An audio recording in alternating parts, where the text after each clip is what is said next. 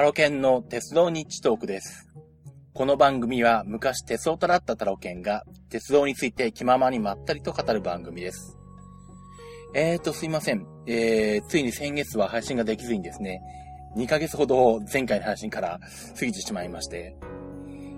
まえー、っと、一応言い訳をさせていただきますと、あの、まあ、6月の後半からですね、仕事が忙しくなりまして、まあ、特にボーナス商戦なもんですから、パソコンの買い替えで、えー、出張設定の依頼が増えたりとか、あとはなぜかあのー、法人さんのですね、企業さんの依頼なんかも、えー、ダダダラっとなぜか入ってきまして、で、まあちょっと仕事に無理をしまして、そしたらですね、風邪をひいてしまいましたよ。で、最初は熱っぽかったんですけども、えー、まあそれも取れて回復してきたかなと思ったら、今度はそれが喉に来ましてですね、まあ、咳込んだり喉がおかしかったり、喋れない状態、まともに喋れない状態になってしまいまして、まあ、その後、まあ、ずるずるとちょっとここまで来てしまったという次第で、まあ、お待たせしてしまって申し訳なかったなと思っております。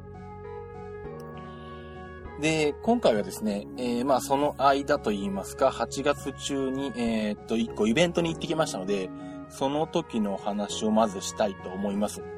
えー、っと、8月の13、14と、えー、土日にですね、静鉄電車祭りというものがありまして、まあこれ、静岡鉄道の、あの、長沼工場で行われるんで、行われたんですけども、まあ割とこのあの、静鉄電車祭りっていうのは年に1、2回かな、2、3回かな、やってまして、あのー、まあ、車庫というか、うん、あのー、まあ、電車区というほどの規模はないんですけど、まあ、一応名称は長沼工場なんですけど、まあ、要は、普段は電車を留置したりとか、えー、まあ、洗車したりとか、まあ、えー、しているようなですね、ところを、まあ、一般に開放しまして、まあ、そこで、えー、地元の人たちとかと、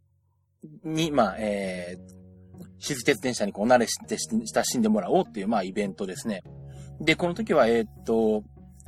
あれかな、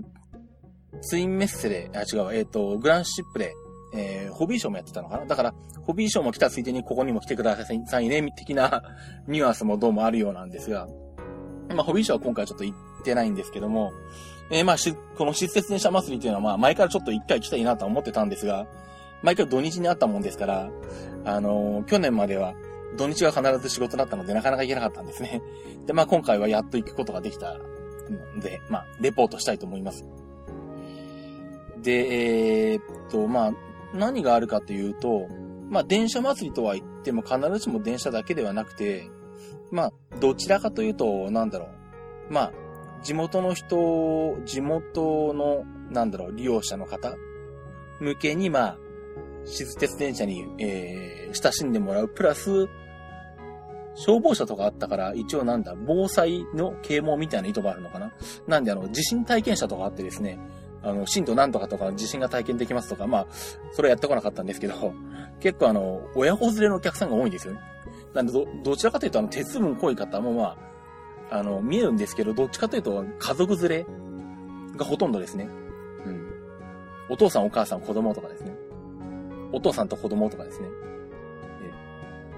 で、まあ、あの、ミニエステルなんか上がって、もうミニエステルには結構列ができててですね。まあ、お父さんと子供で乗ったりとかですね。あとは、まあ、ちょっとしたゲームコーナー、まあ、あの、なんだ、夜店にあるようなゲームみたいなやつとか、なんか輪投げっぽいやつとかですね。そんなんもあったりとか。あとは、えー、っと、なんだ、まあ、はしご車の展示ですか？これは消防車が来て、そのはしご車を展示したりとか。えー、なぜかモツカレー販売ブースとかですね。あとなぜかモスバーガーが、はん、あの、出店してたりとかですね。よくわかんない山あったんですけど。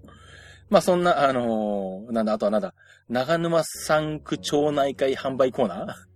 町内会とかもやってみたいですね。まあ割とあの本当に地元向けっていう雰囲気でやってるんですけど、まあただ、あの、もちろん誰でも入れますんで、まあ入場料100円ですね。参加費100円。まあこれはあの、参加費用っていうよりもあの、ま、万が一なんかあって怪我があったりするといけないので、その障害保険料として100円だけ、まあ、あの、支払う形になるようなんですが、まあ、えー、行けば誰でも見られる、入られ、入れるというのが、ものが、まあ、えー、2日間ありまして。まあ、それでちょっと、えー、行ってきました。で、まあですね、あの、この日はとにかくですね、暑かったんですよね。8月のまだ暑い時期で、えー、なんだろう。もう、日中の気温が36度とか体温と変わんないじゃねえかぐらいの頃だったんですけど、あの、面白いのはですね、あの、まあ、これ、静鉄電車で行ったんですよ。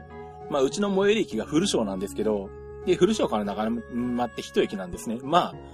あ、極端のといえば、自宅から別に長沼まで歩いていくこともできないことはないんですけど、まあ、なんとなく電車に乗っていきたいなと思って、乗って行ったんですけど、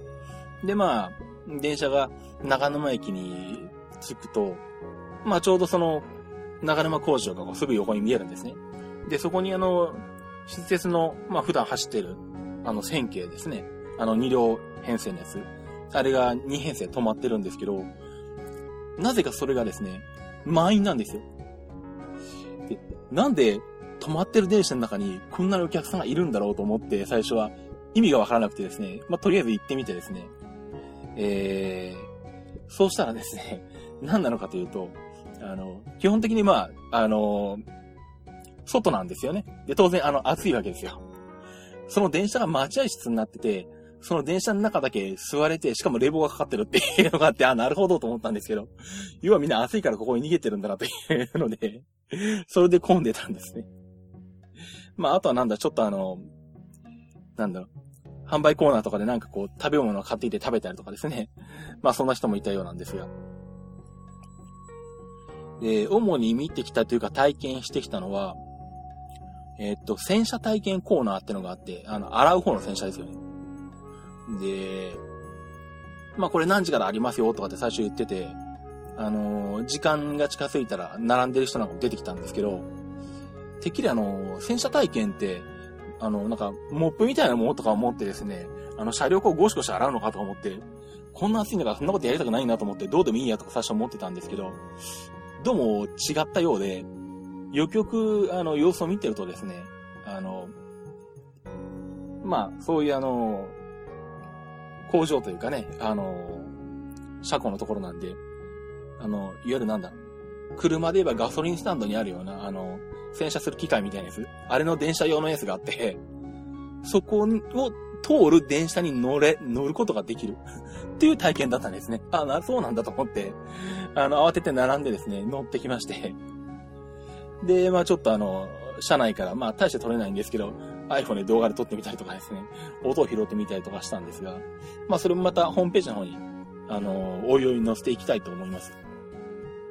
まあ洗車機の中を2往復したのかなまあちょうどあの車内から見るとこのあの、ガーっていうあの、まあ車の洗車と同じですよね。あの、洗車機がこう窓とか、あの、車体の横の部分をこう、洗っていく様子がまあ、車内から見れるっていうようなものでしたね。あとはなんだろう。まあ、基本的になんか家族向けっぽい雰囲気なんですけど、割とあの、マニアックなものも置いてあって、例えばなんだ。えー、っと、実際に昔使われてた、えー、っと、線路の、えー、っとなんだ。まあ、線、路線図みたいなものが、線路図みたいなものがあって、で、実際に信号の操作とか、ポイントの操作とかがでできるような、こう、あの、機械みたいなやつが展示してあったりとかですね。あとは、えー、っと、なんだ、あ、線路。線路自体を、あの、切るための機械。なんていうかわかんないですけど。それの実演コーナーみたいなのがあって、まあ、希望すれば自分で切るとができたみたいなんですけど、まあ、そこまでやらなかったんですけど、実際に目の前でこう、ノコギリみたいなのがこう、あの、線路を切ってたりとかですね。あとはなんだ、えっと、パンタグラフか。パンタグラフをこう、パン上げ、パン下げ？いわゆるパンタグラフを上げたり下げたりする。まあ、パンタグラフ部分だけが、あの、地面に置いてあって、横にボタンがあって、これを押すと、あの、エアーかなんかの力でこう、パンタグラフが持ち上がって、もう一回押すと下がるよとかですね。あとあの、踏切の切り替えとか、踏切じゃないや、えっと、信号の切り替えとか、そんなのがこう、ボタンを押すとなんかできたりとかですね。まあ結構そんなのがあったりして、まあ割と、あの、思ったよりは、あの、面白かったですね。で、あとは貴重だったのが、その、まあ、この静鉄の長沼工場に、まあ、普段から、あの、置いてあるんですけど、まあ、普段は目にすることはできないんですけど、あの、では1型っていう車両がありまして、これが何なのかというと、えー、っと、1両編成の電動貨車なんですね。要は、貨物なんですけど、いわゆる普通の貨物って、あの、電気機関車とかディーゼル機関車とか何が引っ張られなきゃいけない、自走できないわけなんですけど、貨物を乗せるための車両なんだけど、いわゆる電車なんですね。自走できるわけで、運転台ももちろんついてると。で、これがどうも大正15年ぐらいに作られたやつなのかなで、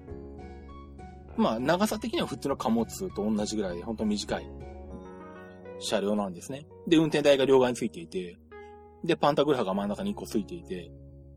で、面白いのは、あの、連結機が昔のあの、バッファー式になってるんですね。あの、バッファー式って言うとあの、なんでしょう。まあ今は使われてないんですけど、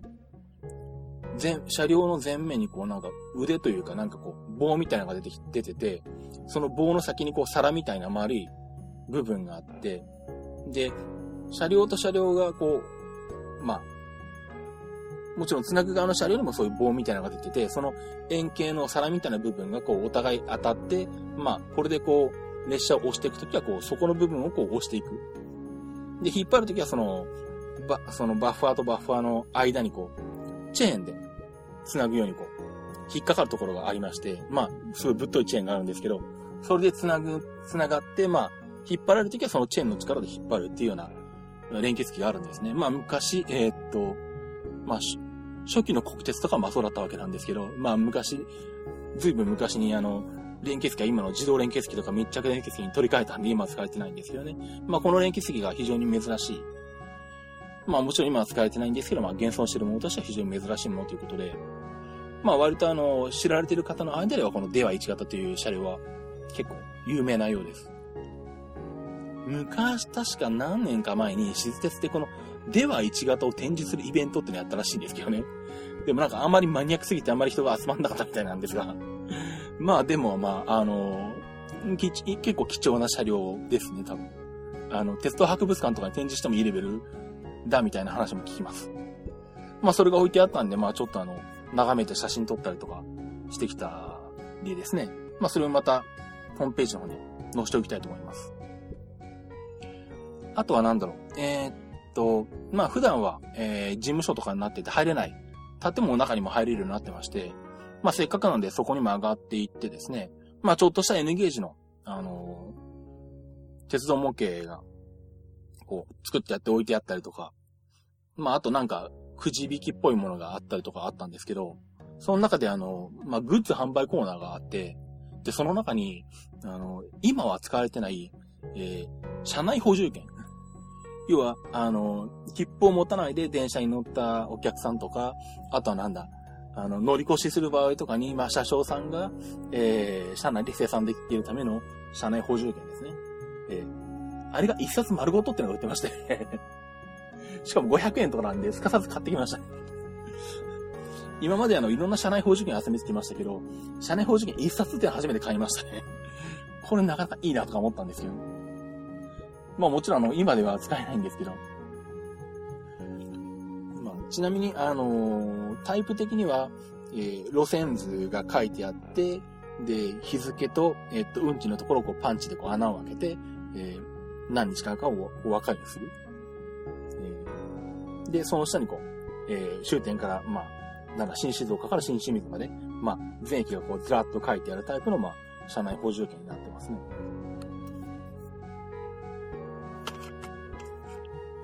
まあそんなことをやってきたわけなんですが、まあ余談なんですけど、この時ですね、あのー、まあさっきも言ったようにすごく暑くてですね、で、まあこれちょっと水分補給とかしなきゃいけないなと思って、で、まあ自販機もあったんで、最初は麦茶買おうかなと思ったんですよ。あの、熱中症にはあのなんだ、水分だけ取ってると、ミネラル分がなくなってくるんで、良くないからっていうことで、で、ミネラル分補給にはウーロン茶よりも麦茶がいいとか聞いてたんで、麦茶買おうかなと思ったんですね。そしたら自販機に麦茶がなくて、で、ふと見たらジャワティーがあったんですね。で、実はあの、私結構ジャワティー好きなんでで、ジャワティーがある自販機って結構珍しいんで、ついついジャワティーを買っちゃったんですけど、で、これ後になって気がついたんですけど、ジャワティーってミネラル分0%なんですよ。で、どうもあの、それずっと飲んでたんですけど、ミネラル分不足になったらしくてですね、軽い熱中症になっちゃいましてで、まあ、そこの会場からまた電車でこう、一駅、フルショーまで戻って歩いて、自宅まで帰ったんですけど、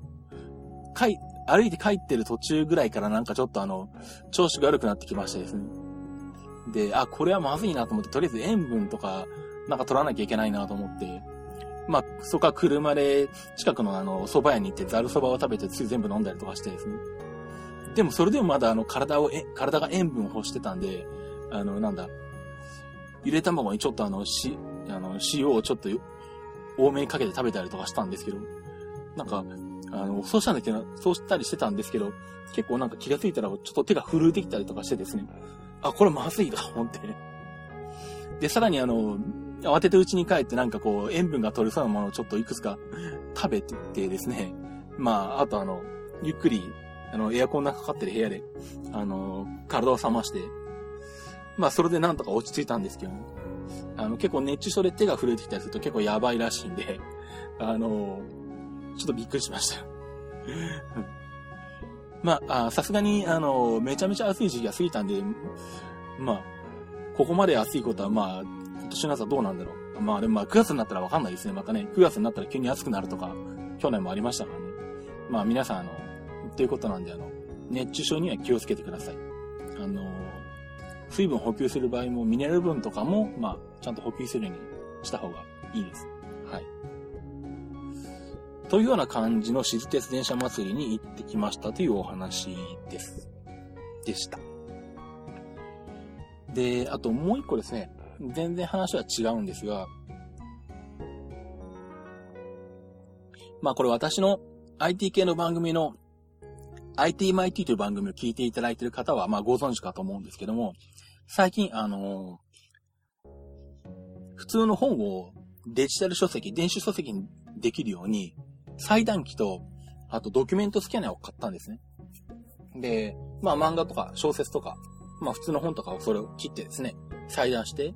で、ドキュメントスキャナーでこう読み込ませて、PDF ファイルにして、まあ iPhone とか iPad とか、いったものに取り込んで、あの、読めるようにしてたりするんですけど、で、まあその中でですね、とりあえずその、裁断機とドキュメントスキャナーを買ったら、これはあのデジタル化したいなと前からずっと思ってたのがあったんですけど、それが何かというと時刻表なんですね。で、私時刻表って言うとあの、JR 版の A4 版のやつ、一番でっかいやつ ?JR 版の。あの、1150円で売ってるやつですね。まあ、あれをまあ、2、3ヶ月に1回ぐらい買ってるんですが、まあ、当然あの、あれ持ってくと重いわけですよ。まあ、ただある程度列車に乗るときとかだとあの、時刻表必要なんで、まあ、必要な時は持ってくんですけど、もうその中から、それを持つだけでの、カバンの中の半分ぐらいをこう占めちゃうぐらいの大きさがあるので、これをデジタル化したいなとずっと思ってまして。で、まあ、時間が取れるときにやったんですね。で、まあ、裁断機も何種類か種類はあるんですけど、私が買ったのは、まあ、これも IT マ IT のホームページ見ていただくと載ってるんですが、えー、っと、1万円ぐらいの大型裁断機。A3 対応なんで結構でかいんですけど、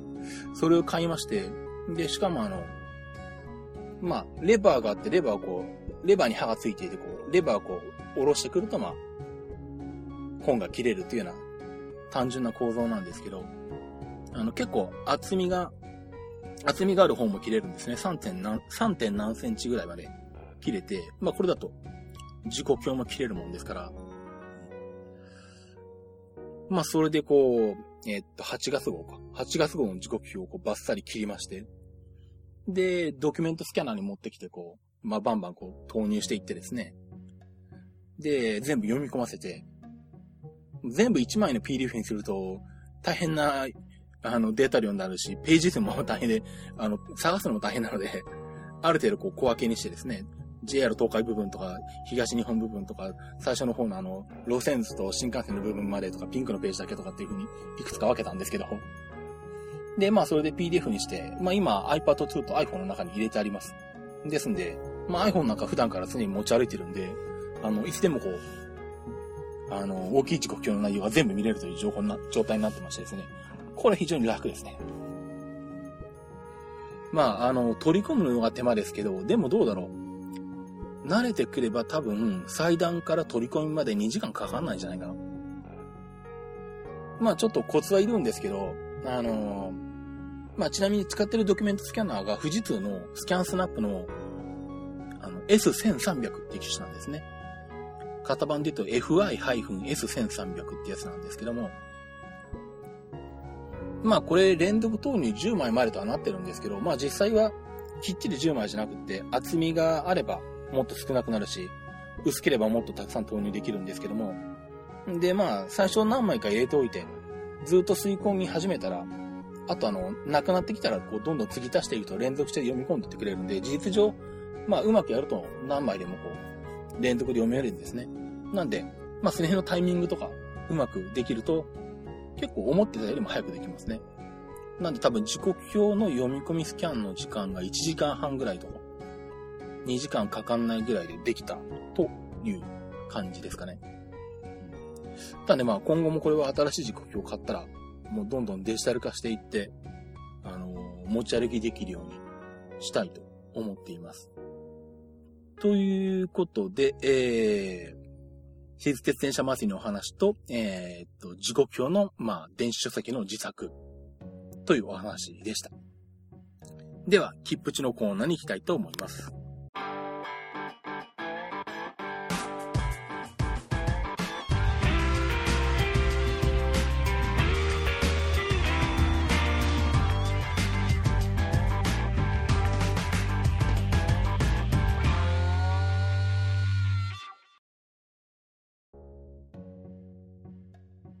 切符の知識、切符値です。このコーナーは、切符のルールを知らなかったばかりに損をしてしまうことがないよう、正規の方法でお得に鉄道に乗っていただくためのコーナーです。えー、今回紹介するのはですね、えー、フルムーン夫婦グリーンパスという切符になります。えー、っと、まあ、どうだろう。今から20年ぐらい前 ?30 年ぐらい前は割とテレビで、こう、CM を、あのーやってた切符なんですけど、最近、いつまでやってたんだろうな。うん。あの、多分最近やってないと思うんですけどね。その当時からある切符なんですが、どういう切符なのかというとですね、えー、っと、夫婦、男女、えー、二人の合計の年齢が88歳以上なら使えますという条件で、えー、まあ、1枚の切符なんですけど、2人分になっています。で、えー、5日間用、7日間用、12日用とあって、えー、っと、まあ、それぞれいくらいくらっていうのもあるんですけども、えー、基本的にですね、えー、っと、JR 全線、えー、ほぼ全列車に乗ることができます。で、しかも、えー、っと、グリーン車に乗ることができます。えー、っとですね、もうちょっと詳しく言うと、えー、っと、東海道新幹線ののぞみと、みずほは、えー、乗れないんですけれども、これは、えー、グリーン車、えー、普通車を含めて乗れないです。まあ、この辺は JR 東海カタクナですね。のぞみは乗せたくないと割引では。はい。で、えー、っと、まあ、こののぞみみずほを除く、えー、JR 線のグリーン車に、えー、まあ、この切符を持ってれば無料で乗ることが可能です。もちろん特急急行料金も無料です。あと、えー、っと、寝台車に関しても、えー、B 寝台が無料で乗れます。えー、っと、開放型 B 寝台、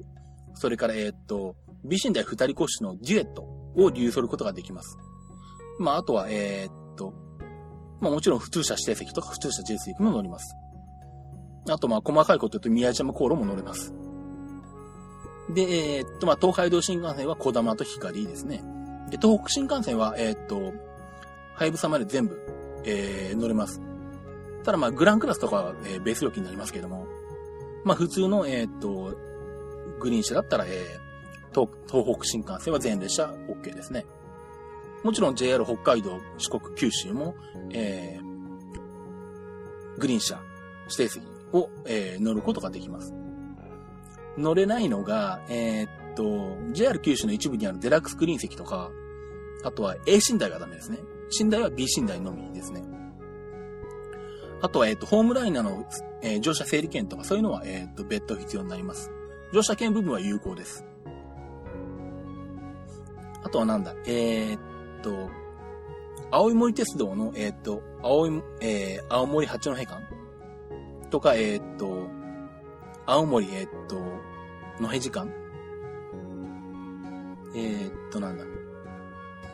それから、えっと、八戸野辺時間か。うん。まあ、この辺は、あのーまあ、普通列車、うんと、普通快速で通過する場合に限りは、えっ、と、別途乗車券なしで、えっ、と、乗車することができますと。えっ、と、当該区間内では、えっ、と、青森の辺、八の辺で下車することは可能ですが、その他の駅で下車する場合は、乗車した全区間の乗車券が必要であると。まあ、この辺は、あのー青春18とか、まあ、一般の切符と同じ、えー、ルールですね。はい。えー、で、まあ、発売条件が基本的にですね、えーっと、有効期間が毎年だいたい10月の1日から、えー5月の31日までかな？有効になってます。あ、えーっと、あれか。利用期間が10月1日から翌年6月30日まで。なんで夏の期間は使えないんですね。で、発売期間についてはそれぞれその1ヶ月前で、9月1日から、えーっと、翌年の6 5月31日までが発売期間です。なんで今年は、まあ、えっ、と、来月に入ったら、えっ、と、購入ができて、実際使うことができるのは10月からになりますね。ただし、えっ、と、年末年始の12月28日から、えっ、と、翌年の1月1日までとか、えっ、と、春休みの3月21日から4月5日までとか、えー、ゴールデンウィーク期間の4月20 27日から5月6日までは利用できません。で、金額がですね、えっと、5日間用が8万500円。これは2人分で8万500円ですね。なんで、1日あたり1万6000円で、えーっと、新幹線含めてグリーン車乗り放題。結構、使い方によってはかなり安いです。えーっと、7日間用で9万9900円。12日用で12万4400円。この3種類がありますね。で、夫婦のうちどちらかが70歳以上の場合、フルムーンシルバーっていうのが買えまして、えー各5000円引きになってます。で、これがですね、えーっと、まあ、フルムーン夫婦グリーンパスとは言ってるんですけれども、えー実は必ずしも入籍してなくてもよくて、えーまあ、一緒に生活している中、まあ、いわゆる事実婚の状態であれば OK です。あとは、えーっと、合計が88歳以上という条件を満たしていればいいので、えっと、まあ、極端なこと言うと、あの、奥さんか旦那さんどっちかが70歳で、相方が18歳でもいいわけです。なので、あの、今年37歳になったミュージシャンのあなた、えーあなたでも、えーと、51歳のパートナーを見つければ、えーと、利用することが可能です。で、まあ、これがですね、あのまあ、切符自体は私が中学生ぐらいかな小学生ぐらいかなの頃からあったんですよ。もう大人になったらこれ使いたいなとずっと思ってたんですけど、冷静に考えたら使える年になってたんですよね。で、ちょっと最近ちょっと企んでまして、フルムー夫婦グリーンパスを使ってですね、あのーちょっとどこかに行きたいなと思ってまして。まあ、これあのーまた決まりましたら報告したいと思いますし、あの、購入レポートなどもしたいと思います。なかなか JR 全体を、で、しかも新幹線とか特急とかを使える、えー、こういうフリー切符の類っていうのは、なかなかね、あの、ないですからね。あの、外国人向けのジャパンレールパスぐらいしかないですから、うんなかなかこれ貴重な切符なんですけどね。はい。ちなみにこのフルムーンって言葉なんですけども、えーっと、まあ、いわゆる新婚旅行のハネムーンに対して、えー熟年夫婦の、えー熟年って言い方すればいいのか、中高年夫婦の旅行をフルムーンって言ってるんですけどもね。まあ、言葉としては昔からあったらしいんですけど、えー、まあ事実上この JR、まあ当時の国鉄が発売始めたこのフルムーン夫婦グリーンパスっていうので、まあこのフルムーンっていう言葉がこうかなり一般化したというようなことがありますね。まあそれまではほとんどまあ使われてなかった言葉でなので、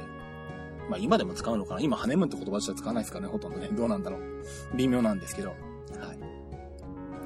まあ、あの、機会がありましたら、あの、条件に該当する方は、あの、かん、えーご検討いただければと思います。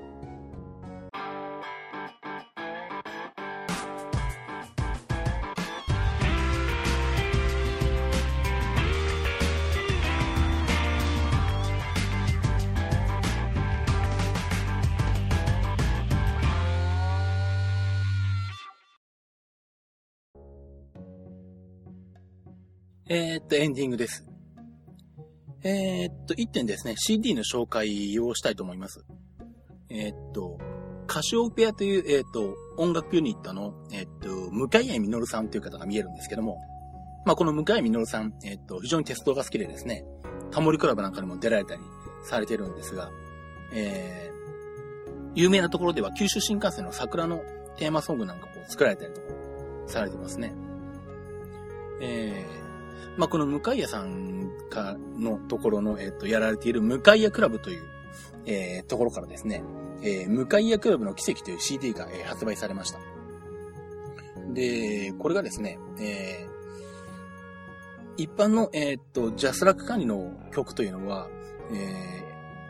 ー、例えばこう、個人がブログで紹介したりとか、まあ、あの、インターネット、ホームページとかに載せたりとかすることはできないんですけども、この向谷クラブの奇跡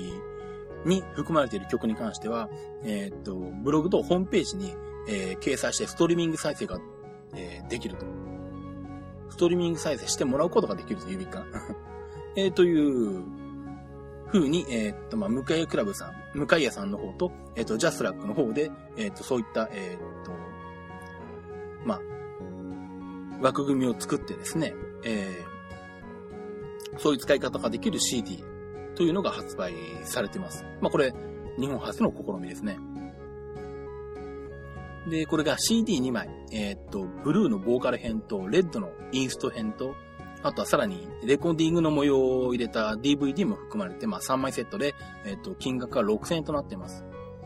えー、っと、購入はですね、えっと、向井クラブのホームページから、えー、メールフォームで申し込みになってますんで、えー、ご興味のある方は、えっと、向井クラブのホームページを見ていただければと思います。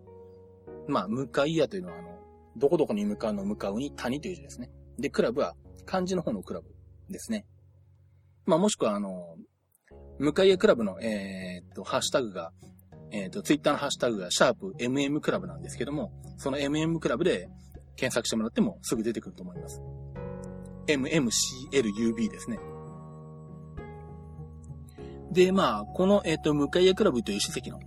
あと、向井クラブの奇跡という CD の、えー、中の曲で、えっと、大切な宝物という、えー、曲が入ってるんですけども、これがですね、えー、っと、えー、歌われてるのはクリステル・チアリさん向谷クラブさんになっているんですが、